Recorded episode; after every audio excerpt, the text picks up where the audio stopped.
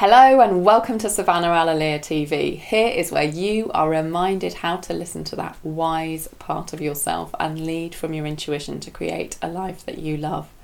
As you know, there are no gurus here because you are your own guru, and I am simply here to remind you to pay attention to that guru inside of you.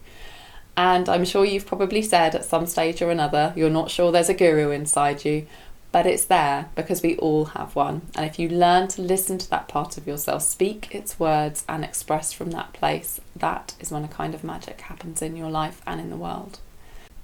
I am super excited because for most of my life, first through necessity and then eventually through choice and following, trying multiple other different ways of doing things that honestly didn't really work, I have used instinct and intuition to guide all of my major decisions in my life. And when I've listened to that part of me, I can I can feel a kind of rightness, like I am aligning with my true purpose. And when that happens, everything seems to self-organize around me. And when I act, the universe seems to respond. It's it's really quite like magic. And by now, I'm sure you know that intuition is something that I am super passionate about and talk about a lot.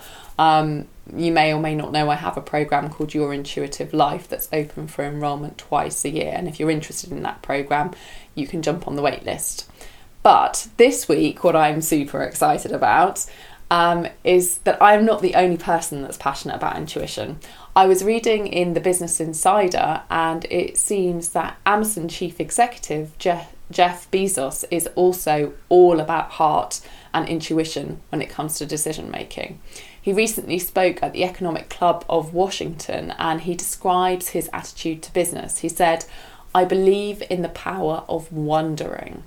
All of my best decisions in business and in life have been made with heart, intuition, guts, and not analysis. If you can make a decision with analysis, you should do so. But it turns out that in life, your most important decisions are always made with instinct, intuition, taste, and heart. Now, I believe we are living in a changing world where work that was once all about striving and pushing and reaching goals is shifting into a new phase. I personally feel passionate about supporting that transformation in that shift so that you can connect to the part of yourself that allows you to build your life, your business, and your relationships from a place of intuition and alignment so that it feels nourishing and refreshing and exciting for you. So I would love to hear from you. What questions do you have about intuition? And how do you follow your intuition? Do share with me in the comments below. I really look forward to this conversations. And if you have yet to become an insider here, then jump on my mailing list and stay reminded and connected to your intuition and some special things I only share in emails. Remember, trust your instincts, follow your intuition because the world needs your voice and the magic it brings to us all. I look forward to chatting with you next time on Savannah Alalia TV. Take care and talk soon.